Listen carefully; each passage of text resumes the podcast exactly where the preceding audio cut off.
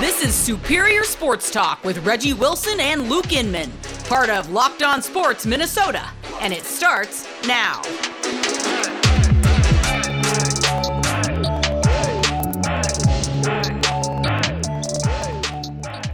Back in the lab, Reggie and Luke back at it. Another episode of Superior Sports Talk presented by Locked On Sports Minnesota. What's happening today, Reggie? What's up, man? Hump day, hump day. Time to get to it grinding through it. Twins played a doubleheader. We'll get into that. Plus, later, I'm putting Reggie on the hot seat with what does it mean. It's all coming up on Superior Sports Talk. But first, if you enjoy Superior Sports Talk, you'll also enjoy our other daily show with former NFL receiver Ron Johnson. Ron offers the unique view of an athlete turned broadcaster and brings you high profile guests like Braylon Edwards Adam Thielen, and Robert Smith. Subscribe to Locked On Sports Minnesota YouTube channel or your favorite podcast feeds so you never miss an episode. All right, Reggie, let's talk about those Twins, shall we? Twins played nearly 20 innings of baseball yesterday in a doubleheader with the Tigers. Quick recap they won one, they lost one. Let's start with the good. Devin Smeltzer came out and looked outstanding yesterday, yet again, back to back impressive performances. This time in game one, he gets into the seventh inning, allowing just two earned and issued no walks. He gets the dub. Max Kepler and Gary Sanchez both knock in three RBIs apiece. That's the good. Now, the bad, game two, Twins throw out Cole Sands on the mound for his first major league debut. Goes just four innings, allows four runs, issues four walks. A bit of a shaky start for him, but Twins didn't allow another run the rest of the game and have a chance to sneak back into this one. The bats go cold, though, yet again. After putting up just eight runs the game before, they go scoreless and get shut out. They lose game two, four to zero, with two games remaining in this series. Reggie, a lot to unpack here. Fans getting a little two for one recap with the doubleheader yesterday. Your quick thoughts and takeaways on the Twins' little Jekyll and Hyde performance yesterday.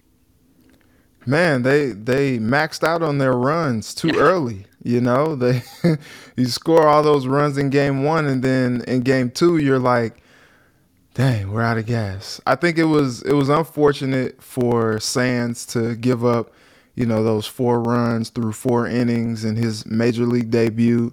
Not the, you know, greatest major league debut, but you know, on the other side, Roger Clemens' son, Cody, he ended up going hitless in his MLB debut. So I guess it just was a, a bad day to have your MLB debut in that matchup. But, you know, it's it's it's so interesting because we talked about how the Twins kind of have to take advantage of the schedule being as quote unquote soft as it's been over the last few weeks. And you come out and you're supposed to beat a team like the Tigers. And in one of these games, you fail to score any runs. Like, that's just, it's, it's almost unexplainable is definitely inexplicable. And I feel like Stephen A. Smith because I'm using all these big words right now and it's early. But uh, it it it really just kind of if you're a Twins fan, it really just kind of makes you a little concerned because you're just like, what is going on? Like they're supposed to be beating these teams. I'm I'm I'm happy for Devin Smeltzer. He finally got the type of run support that he needed to support some of these starts that he's been having lately. Um, going lights out again in game one, but then in game two, you're just like, man, like, you know. The guy gives up four runs. It's like, man, help the help the youngster out in his MLB debut, and it was just a little discouraging to see that they split a doubleheader with the team that they probably should have won both games. Yeah, so Rocco Baldelli, head coach for the Twins, super fan and listener of the show, obviously heard us yesterday, Reggie, because remember we brought up Luis Arraez needs to start leading off. Because did you see this yesterday in Game One? It was in fact Luis Arraez and not Buxton leading off for the first time in a while. All he does two for five, no big deal. Scores two runs. It worked. The Twins score eight runs in all, but then in game two, they go back to their old ways. Buxton leading off. Arraez bats two. They go combined just one of eight. Twins don't manage a run, as you mentioned. Coincidence, Reggie? I, I think not. I think we're on to something there with Luis Arraez maybe starting to get a little bit of time batting leadoff. So yeah. heading into the year, Reggie, it, you know, experts had the White Sox as the king of the castle in the AL Central, followed by the Guardians as the likely second best team. Tigers, Royals, Twins, who finished last place just last year, almost an afterthought. Fast forward, here we are, two months into the season, and here we are. The Twins are at the top of the division with about a four or five game lead. The Twins just got this soft spot in the schedule, but the White Sox have a pretty soft spot of the schedule coming up in their own right. So, mm-hmm. how much cause for concern is there to be when looking at the current Twins pace and then what the White Sox could do and start making some ground here? Many experts were expecting them to start playing at the beginning of the year. You know what's tough is you look back at this schedule um, over the last eight games, the Twins have lost five of them. Mm. And you're just like, come on, you're, you're playing Detroit, you're playing Kansas City, you're playing Detroit again and, you know, they got to go get this one today. Like, it's important for them to get this one today. But it's just tough when you look at it because you're just like these are these are games that you expect them to win you know maybe maybe you think maybe they they they win like six of eight instead of you know the three of eight but it's just tough because you're just like you you you see what's going on with the White Sox coming up with their soft schedule. The cushion that the Twins had built kind of dwindling just a little bit. And then you look at the Twins schedule coming up, and I'm looking right now, you got three games against Toronto. That's going to be tough mm. at Toronto. Then you host the Yankees for three games. That's going to be tough. I mean, the Yankees are one of the best teams in baseball right now. Then you host three games against Tampa Bay. And then you go to Seattle. It's just like, all right, okay, like it's time to buckle up because like these games, like I can see them. I mean, you lose five of your last eight, but like I can see these games coming up kind of getting away from them if they don't lock in. And I think that's the concern when you talk about maybe the tide turning in the division. Maybe it happens in this next stretch of, of about 10 or 12 games where you're just like, man, like if the Twins don't do what they need to do, like you can see the White Sox, who you expected to kind of be at the top or near the top of the division in the first place, kind of see them like rising up and and and really kind of playing the baseball that is come to be expected of them. Yeah, there was always this just, yeah, but the Twins are winning, yeah, but mm. eventually these injuries may mount up, exceeded expectations. We've talked about that all week, in fact, all month as far as pitching goes. But when are those injuries going to catch up to them? Joe Ryan now on the COVID list. They lost Chris Paddack. First was Kenta Maeda, a couple mm. other dings and hiccups in there as well in that starting rotation. And then you miss Carlos Correa for a handful of games, Byron Buxton. It just seemed like, although they were producing, and the winds were coming, a lot of fans were just a little hesitant to get too excited. And now, again, we're going to start to really get into the thick of this schedule. And remember, the last time they faced a real tough litmus test against the Astros a few weeks ago, mm. oof, it was not pretty. Twins with two games left in the best of four with Detroit. First pitch tonight, 6:10 p.m. Central Standard Time. Bailey Ober takes the mound tonight. Twins still hoping to get back again. Joe Ryan and Sonny Gray from COVID and injuries, respectively, sooner than later. Rest assured, Reggie and I will be back here tomorrow to break all that down. All right, coming up, we're talking one under the radar star on the Vikings offense, according to ESPN's Kevin Seifert. And later, I'm putting Reggie on the hot seat with what does it mean. But first, do you want instant post game reaction from insiders that cover your favorite teams? Check out our Locked On Sports Minnesota podcast on YouTube or wherever you get your podcasts. Following every Twins, Vikings, Wild, or Wolves game, our Locked On team hosts are broadcasting live with team insiders like Kevin Gorg for the Wild and Brandon Warne for the Twins. Never miss a podcast by subscribing to Locked On Sports Minnesota YouTube channel. All right. Well, the Vikings' final stretch of practice at OTAs continues today. It wraps up June 3rd. ESPN's Kevin Seifert's latest article put the spotlight on tight end Irv Smith Jr. to play a big part in Kevin O'Connell's offense in 2022. The article has notes and quotes from O'Connell, who highlights Smith's kind of untapped physical talent and the flashes he has made on the field when healthy up until this point.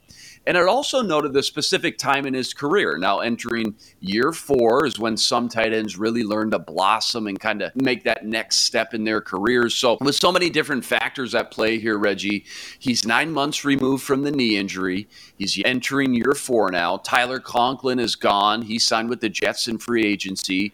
He's flashed when healthy on the field. And most importantly, He's in an offensive friendly system for the first time with an offensive minded coach. So you've been out at practice these last few weeks. You've mentioned Irv Smith. He's a full go. What can we expect from him, in your opinion, realistically in 2022 in this offense under Kevin O'Connell?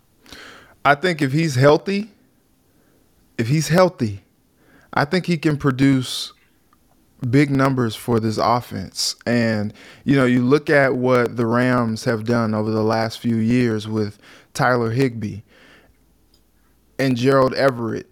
I think you you kind of see what the blueprint is for a tight end in this offense. And honestly, like you look at the roster and you don't really know what you're going to get from anybody else. The only, you know, real proven guy at that position is Irv Smith. And so I think the reps are there for him and I think the the playing time is going to be there for him. Like it's time for him to go ball out because he's going to be the guy at tight end. Like this offense, you know, you you expect Kevin O'Connell to spread them out, be wide open, get guys in in positions to succeed on the field. And I think Smith is going to be, you know, the biggest benefactor of that because I mean we've seen what he can do. He has plenty of of potential, and it was tough seeing him, you know, go down with that injury last year and and pretty much lose out on the whole season. Um, I saw him up in the press box a couple times, just kind of on the crutches, and you're just like, man, like that guy's supposed to be out there right yeah. now, and he could have made you know, considerable difference, especially on some of those third downs where the Vikings struggled to get the 10 yards or to get the first down. You know, maybe if he was out there as another threat on that offense with Conklin, maybe they're able to spread it out a little bit, stretch the field a little bit more, s- spacing a little bit more to to kind of get some of those third downs converted. And, you know, there's a little bit of pressure on him this season just because it's like, okay, you got to show and prove after missing all of last year with an injury, and also got to show and prove because he's the guy that is the guy. And you're just like, well, they didn't really sign anyone notable, you know, to to be a pass catcher at the tight end position. He's the guy. And so there's pressure to be had when you're looking at someone like that to produce. But I think he should take it and run with it and really do what it is that we know that he's capable of doing. I think this has the potential of being a breakout season for him. Yeah, we always talk about how important coaching is on this show and how the best mm-hmm. coaches, they don't come in and just force feed guys to learn their system. But in today's new age, they, they instead find ways to maximize their players' best skill sets. And although O'Connell is best known for, you know, the 11 personnel, spreading them out, three, four, five wide receivers, Reggie, you still got to have a tight end. Just because mm-hmm. they're, they're mm-hmm. going to go a lot of wide receiver heavy personnel doesn't mean you can just not have a tight. End. You still got to pose a threat to catch, get up the seam on linebackers and safeties, and block. And it actually says in the article, Smith, when healthy, was actually one of the better run blocking tight ends mm. in the mm. league. Something that not a lot of people really talk about when discussing his skill set. And I think O'Connell is going to find creative ways to get Smith involved in this offense, one way or another. In fact, I wouldn't be surprised to see him not just hand in the dirt in line as kind of that blocking tight end, but also standing up in the slot or even out wide. Things he did at Alabama coming out of college, he was very successful at as a natural pass catcher and route runner for such a big dude. Remember, you know, not having him out there on critical third downs last year uh, Tyler Conklin exceeded expectations as a fifth Absolutely. round tight end, a developmental guy. He went out and got paid. Everybody was really happy to see that in the Vikings organization and fan base. But you're talking about Irv Smith was a top 50 pick for a reason. Just raw talent. This guy does a lot of different things and offers a unique skill set that a guy like Tyler Conklin simply can't. So Um, I think what's cool too uh, is this stat uh, from Seifert's article. You know, Kirk Cousins was him and Conklin were like BFFs last season. Right. And there's a reason for that. Kirk really loves throwing to his tight ends. And this stat says since Kirk became a full time NFL starter in 2015, he's number four. He ranks number Wow. four in NFL quarterbacks with tight end targets and touchdowns thrown to tight ends. Like he's targeted tight ends 810 times since he's become a starter in 2015 and he's thrown 49 touchdowns to tight ends since 2015. Like you think this guy wants to throw to Irv Smith? That's why they were Right. getting that extra work in last week when I was watching uh, on the field at OTAs. They were kind of getting some extra work in with him and the tight ends because, you know, those are his people. Kirk's like, these are my guys. I love these guys. Hey, Vikings didn't draft a tight end until the seventh round. Nick Muse from South Carolina. Irv Smith has to be healthy. I mean, because otherwise, we talked about a few weeks ago after the draft, they could be in trouble. Johnny Mundt was brought in from the Rams. Zach Davidson was a seventh round, kind of a developmental pick from SMU. He's Yeah, still Ellefson. raw and untapped. Elson, yep. But uh, Irv Smith, clearly the top dog here. And if he were to go down, we talked about it maybe you see CJ Ham start to get in the mix there at fullback. Maybe he's moving around to tight end in some different positions because H they just don't have the depth. Yeah, H Yeah. back. They just don't have the depth right now. From ESPN to CBS, Jordan Dejani from CBS Sports named five teams that will surprise many and exceed expectations Hmm. in 2022. Wouldn't you know it? The Minnesota Vikings were third on that list with the Dolphins, Saints, Steelers, and Raiders. Here's the deal their over under win total is nine. Their odds to make mm-hmm. the playoffs is basically a coin flip, maybe just a little under. It's minus 125. So it's like 55 45. They won't, but call it a coin flip here. He likes both those bets in large part because of Kevin O'Connell possibly being the next Kyle Shanahan or Sean McVay. And in a new pass happy league where it's all about the first team to score 40 points. The Vikings made the right decision in bringing him in next in line of the offensive mind of coaches, not to mention the offensive foundation that he's, you know, basically inheriting Justin Jefferson, Dalvin Cook, Kirk Cousins. Mm-hmm. Reggie, are these expectations, though, starting to get a little bit out of hand? I mean, aren't we supposed to, like, give this guy a season first before we crown him? Where do you stand with the Vikings kind of flying under the radar and then exceeding the public's and Vegas's expectations this year as the Packers are once again heavy favorites to win the NFC North? No, sir, brother. Ain't no fry, Mm. ain't no flying under the radar. Okay,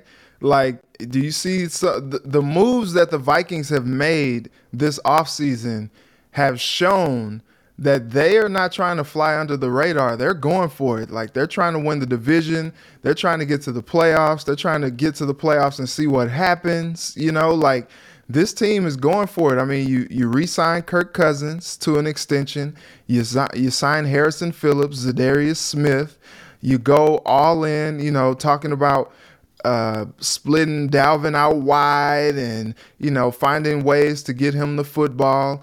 And you hire this offensive-minded head coach which basically you know from last year to this year basically says like hey like we felt like our offense wasn't up to par. And we felt like if we had a better offensive minded coach in here that maybe we could we could have exceeded far past i mean because you know the article says it and everybody knows it. I mean they went 8 and 9 but like this team was so much better than 8 and 9 because a lot of those games you coin flip and if it goes the other way you're talking about a 13 maybe 14 win season from the vikings and now you know you're talking about maybe not even having a coaching change at this point and so you had the coaching change and I think, you know, the the over under win total at 9, I think that's perfectly fair. Like the Vikings are not going to sneak up on anyone. Like I think there's expectations set that this team should be competing with some of the better teams in the league and they should be competing for a playoff spot. And you talk about not knowing what to expect from Green Bay. You're like, man, this team should be challenging for the division as well.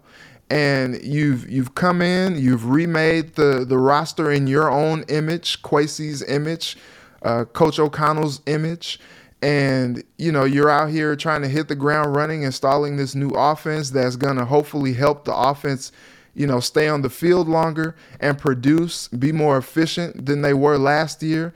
And I think the expectations are fair for this team to succeed this year and they got to bring it. And you know, we've seen some of these uh, first-time head coaches, especially under the Sean McVay tree, and starting with Sean McVay himself. You know, Sean McVay came in first year leading the Rams to the playoffs.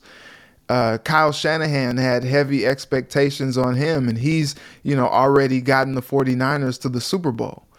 Zac Taylor, you know, a third year the and and you're talking about a team that's playing in the Super Bowl. You know, like the expectations are set for Kevin O'Connell and with the moves that they made, you know, everybody's talking about how they have basically decided to run it back. Well, okay, like you you know, re-sign Patrick Peterson, you know, get some of this depth taken care of in the draft as as we talked about yesterday, you're you're supplementing some of the the guys that are already here, you know, with some new guys, you know, outside of the draft, Jordan Hicks, and and now you get Lewis Cine, Andrew Booth Jr., Ed Ingram to supplement some of the guys that are already here. Like it's time to go. And they're not sneaking up on anybody this season. You know, the first thing every team does at the beginning of the year, right around this time, it's it's not the goal's not Super Bowl, it's not conference champion, it's win the division 1st mm-hmm. and foremost. That's the thing. And the article does point out as well as the Vikings' chances that the NFC North isn't exactly the strongest team top to bottom, with the Bears and Lions likely shooting for 500 at best. And then the Packers, you mentioned it, possibly taking a little step back here without Davante Adams this season. Just a little bit more food for thought. I mean, look at some of the other divisions out there. Can you imagine being in the AFC West? Broncos, Chiefs, Raiders, Good luck. Chargers. Somebody's got to be in last. Somebody has to get last place in that division. I, I don't Good know. luck. Uh, AFC North, Ravens, Bengals just went to the Super Bowl. Browns with Deshaun Watson. Steelers are always competitive. Some of these divisions are crazy, man. So yeah, mm-hmm. obviously the Packers are the heavy favorite. Vikings, though, hopefully nipping at their heels for sure. All right, the time has come. My favorite segment is here. I'm putting Reggie on the hot seat, covering all the latest hot topics with what does it mean. First up, the Timberwolves made a splash and brought in Tim Connelly, naming him president of basketball operations. Reggie, you got a chance to sit down and chat with him at his opening press conference. What does it mean for the Timberwolves organization bringing in Connelly, and, and what can he bring to the table? So the Timberwolves took a big swing. This guy was already under contract. He was happy in Denver, you know, worked his way up to president of basketball operations there has a great eye for talent evaluation. You look at some of the guys who they've taken since he's been there Jokic, Murray, Michael Porter Jr. You know, like this team has organically built itself into a playoff contender year after year. And so it was so funny seeing him at the press conference yesterday and then getting a chance to talk to him. He said repeatedly, I just don't need to screw this thing up. Like, I need to add to things and not try to mess things up or, or try to fix things because he feels like this team is already going in a positive direction. He has a relationship with uh, Coach Finch already from their time spent in the past. He's looking forward to operating with uh, Sachin Gupta, who really kind of steered the ship after some of that controversy last year, some of that drama to start the season, um, with Gerson Rosas getting fired and and all of that drama that happened to start the season last year. And Sachin just kind of, you know, helped steer the ship and, and get things together from a front office perspective. And now they bring in Tim Connelly, They give him a 40 year, a 40 million dollar deal. They give him ownership equity. You know, he didn't want to talk about all that yesterday, saying like, "Look, I still don't really understand all these contract details." It's like, okay, come on, all right, okay, all right, okay, we get it, okay, cool. But you know, I think what's interesting is, you know, now they got the draft coming up. You know, next month. Well, I guess it's this month now. Hello, June. Mm coming up on the 23rd. And he's just kind of got to hit the ground running. When I talked to him yesterday, he's like, Look, I've been here for about three nights. I'm excited to actually get to know the area, put some sweats on, and like just start talking ball and start recruiting and start, you know, uh, scouting and, and learning the team. And I think what's interesting is, is they've hired and lured away one of the top talent evaluators in the league and Denver gave them, you know, uh, Glenn Taylor was talking about yesterday how he just kind of called the Kroenke family and was just like, hey, what do you think about us having a conversation with this guy? And, you know, A Rod and Lori, their biggest thing was they wanted a top flight basketball executive to help you know, steer this thing into the future with the Timberwolves because they want a team that can compete year in and year out. And what Connelly has shown is that he has identified talent. He has been able to stabilize a franchise from the front office to make them succeed, to help them have success um, moving forward. And I think what's what's interesting about this whole thing is he's like, look, if I told you that I had it all right all the time, then I wouldn't be the right guy for the job. I'm to make some mistakes, but the effort is going to be there and we're going to be collaborative and we're going to try to do what we can to push the envelope a little bit. He was he interestingly said that he's going to push the envelope. So what that looks like, it remains to be seen, but I'm interested to see what he does over the course of his time there. They've given him kind of leeway to kind of make this team into what he feels like is going to be a contender. He's like, look, I haven't gone to the NBA finals before. I haven't won a championship. So this is going to be something that we're going to try to conquer together. But the Timberwolves are very, very confident that they have the right man for the job push the envelope quote, almost a little bit of can't be a fear based organization vibe. He said that. He actually and said really? that. Okay, that's yeah. what it just gave me those vibes right when you said yeah. that.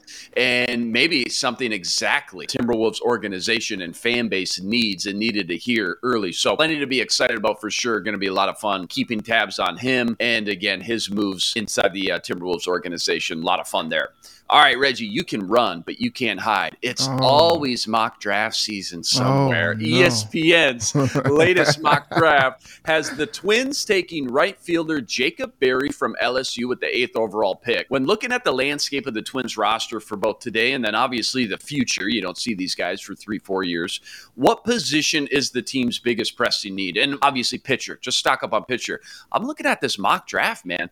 There's not a pitcher taken until the 13th pick. So either it's a weak pitching class or there's just some other clear top end studs. So do you go best available or do you just go with the best available pitcher? Luke, you just had to throw a draft thing in here, huh? Reggie's got PTSD, man. Huh? Just that's got done the, with mock draft season. That's what run. you're gonna do to me, mm-hmm. Luke. Here we are. Well, you know, I think it's interesting because with conversations that you and I have had, we always say when your team is up, mm-hmm.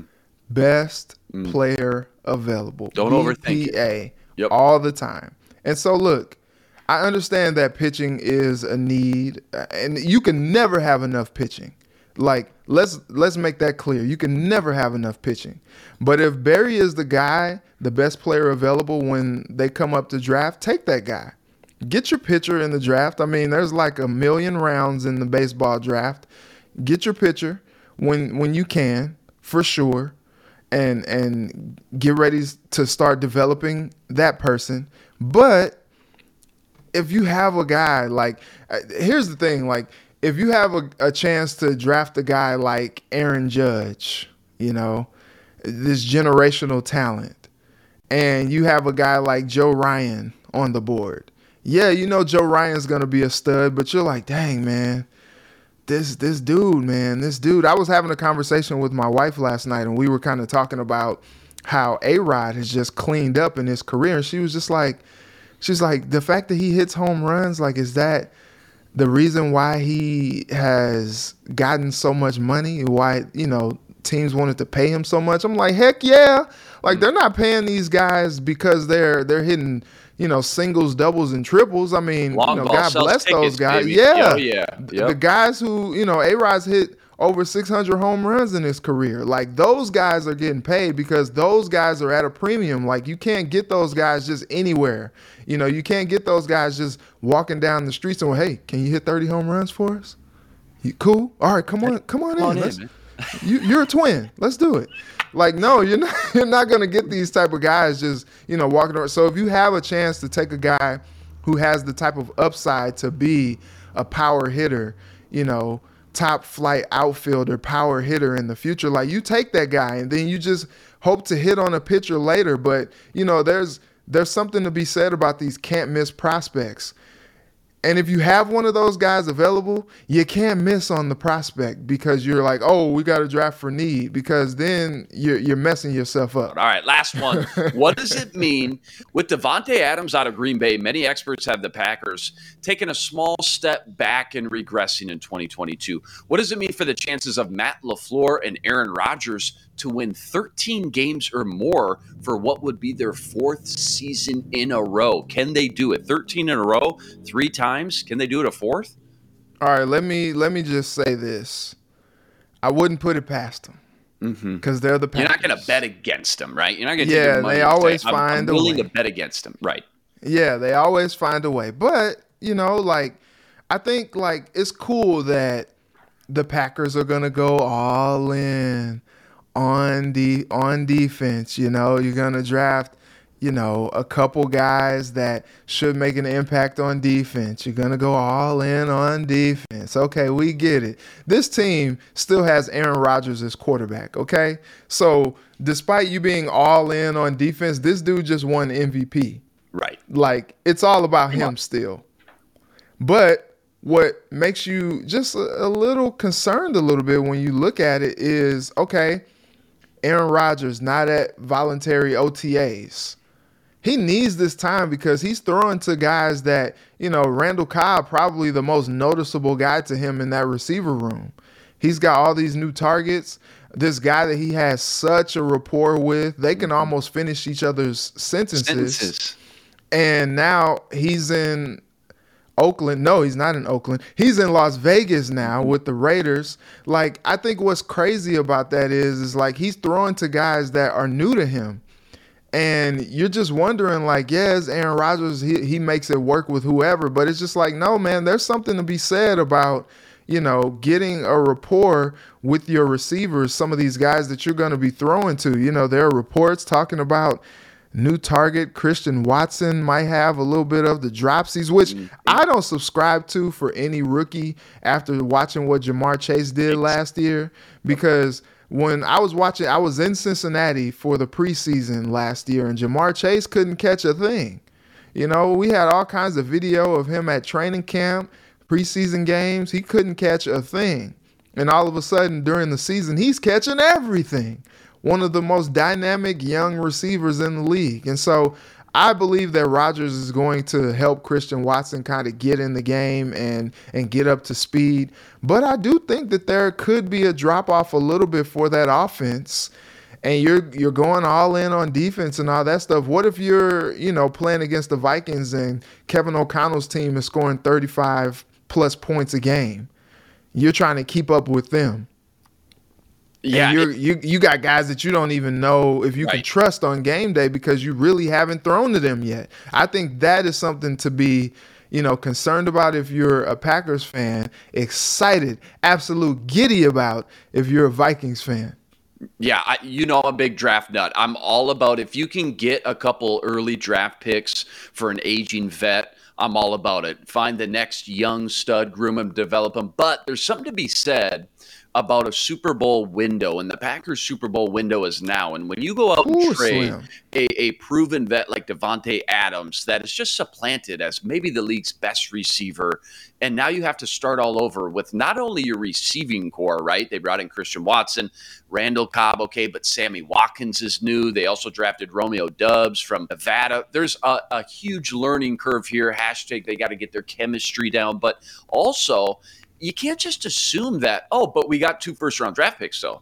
You can't just Mhm. assume those guys are just going to be plug and play, start them day one, and contribute and be, you know, big time factors. So there's going to be a little bit of learning curve. And when your Super Bowl window is now, you would think they would be going to sign, you know, more clear cut, keeping all their vets in place mm-hmm. versus trying to rebuild. And they definitely are trying to change the identity over there, take some pressure off Aaron Rodgers, and Yep. become a defensive oriented team, which certainly top to bottom, we compared the Vikings roster to the Packers roster defensively. And when it comes to starters, man, Packers got a lot of young talent that's going to be budding for years to come for sure. All right, Reggie, you made it through the gauntlet once again. Yes. We're back here tomorrow breaking down more Twins, Vikings, NBA and NHL playoffs, plenty more. Remember to like, rate, review, and subscribe to our YouTube channel and join us every day for another episode covering all the biggest topics in Minnesota sports. He's Reggie Wilson. Follow him on Twitter at Reggie Wilson TV and on KARE 11 every night. I'm Luke Inman on Twitter at Luke underscore Spinman. Tune in tomorrow to Superior Sports Talk, part of Locked On Sports Minnesota. For Reggie, I'm Luke. Until tomorrow, signing out. Be blessed. Spread love today. This is Superior Sports Talk with Reggie Wilson and Luke Inman, part of Locked On Sports Minnesota.